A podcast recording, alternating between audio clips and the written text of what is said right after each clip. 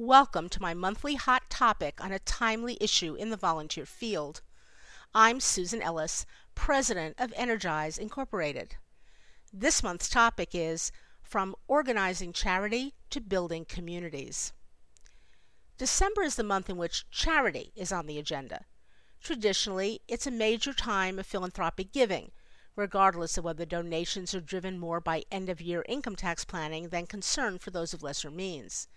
It certainly is filled with toy and food drives in countless variety to assure that poor families have at least one day of abundance. Continuing last month's topic, we'll all be watching how the worsening economy affects holiday charity this year. The problem for me is that the charity model is one way. It centers on givers, those who have so much, providing aid to recipients, those who have so little. It creates a hierarchy in which people of means are elevated above those without, and the recipients of the giving get the message. They may be grateful for the compassion and generosity, but sometimes have to swallow their pride and self esteem to accept the handout. This will be even more evident with the growing number of newly unemployed people who have not seen themselves before as in need. The challenge for volunteer resource managers is how to redirect the giving model to one that focuses instead on community building. This requires moving from concentrated holiday events to year round support and starts by looking inside a neighborhood or organization before looking outside. We have got to stop categorizing people into givers and receivers. For years, we've spoken of the best volunteering as an exchange through which both the volunteer and the person served benefit.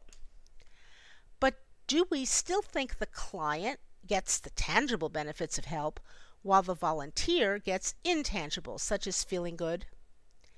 Consider some real life projects to see what a true exchange is all about. A nursing home near an elementary school was asked to open its dining room from 3 o'clock to 5 o'clock as a safe place to do homework for latchkey children who otherwise had no adult supervision in the late afternoon. Older residents who were able were encouraged to greet the youngsters, give milk and cookies, and help with the homework. As you can imagine, the kids responded, and pretty soon it was very hard to tell who was giving or receiving more.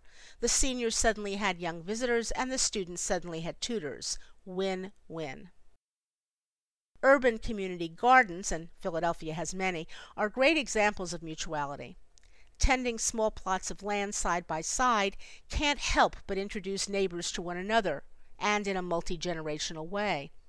An abundant crop of fresh produce is naturally shared not only by the families working the garden, but often with donations to local food pantries and other programs fighting hunger or poor nutrition. A kidney dialysis unit in a large hospital was given a few hundred dollars to spend on improving the facility, and the nurses asked the patients what they needed or wanted. The unexpected reply was exercise bicycles. Many patients were bored just sitting through their treatment and preferred some mild exercise. And then creativity kicked in. The patients decided to compete against one another to see who could accumulate the most miles on the bikes during a set time found sponsors, and ended up raising money to give to those, quote, in need. You see, need is a matter of perspective. What would happen if we stopped asking, what new people can we find out there to give us help, and instead talked to our members, audience, visitors, clients, whomever our focus is, and found out what they wanted and were willing to help create?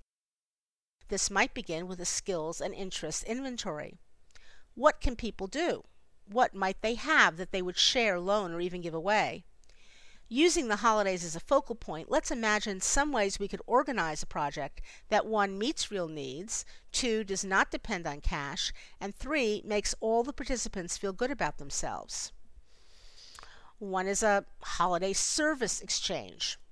Bring participants together and have them write something they're willing to do for someone else on a piece of paper something that might take between one and three hours to complete. Some examples might be weeding the garden, shoveling snow, hemming skirts, baking bread, etc. Note that people might have to be given a starter set of ideas to get their creativity going. To be part of the exchange, everyone has to submit a service. The papers then get mixed up and everyone draws from the pile. After that, people can further exchange the slips to get what they need most, since not everyone has a garden or a skirt. but by the end, each person receives something and gives something. The gift of time. Have everyone in your group pledge two hours to be shared sometime by the end of January. Put all the names in a hat, and each person draws their two hour companion.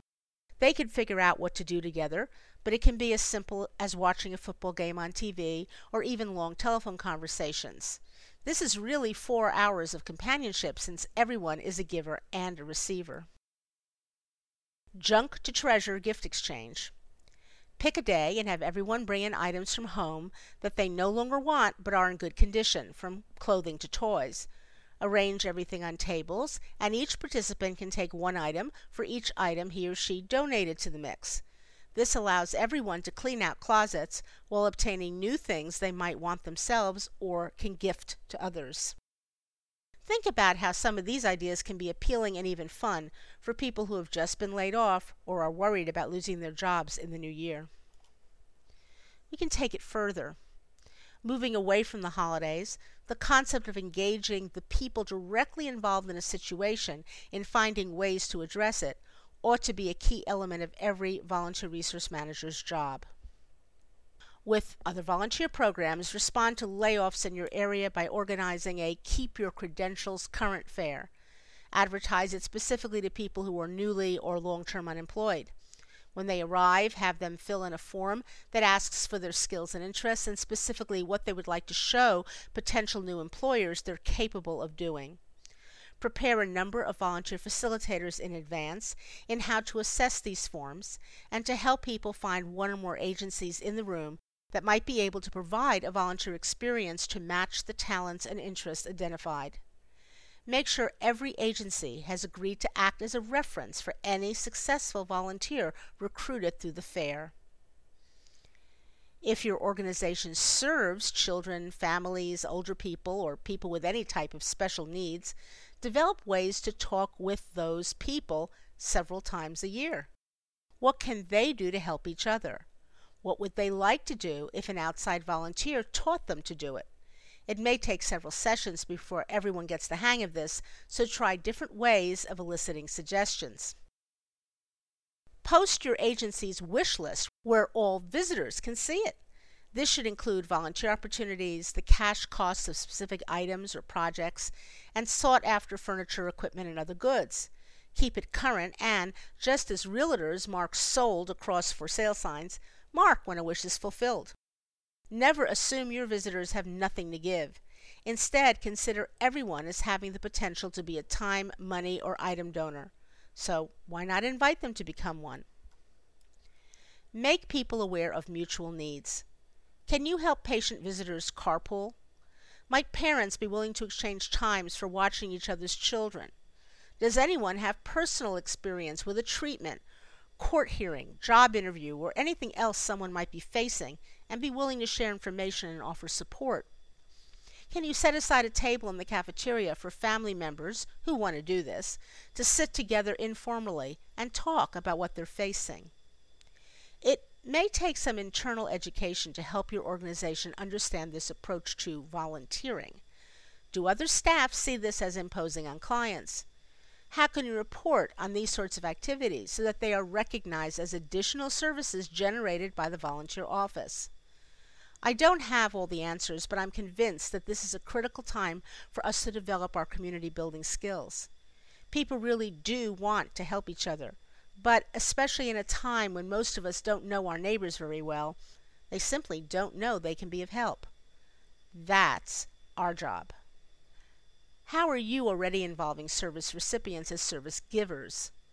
What else might you organize specifically to address bad economic times? This hot topic is also available in written format on our website, where you're welcome to come and post a response as well as read the comments of other site visitors.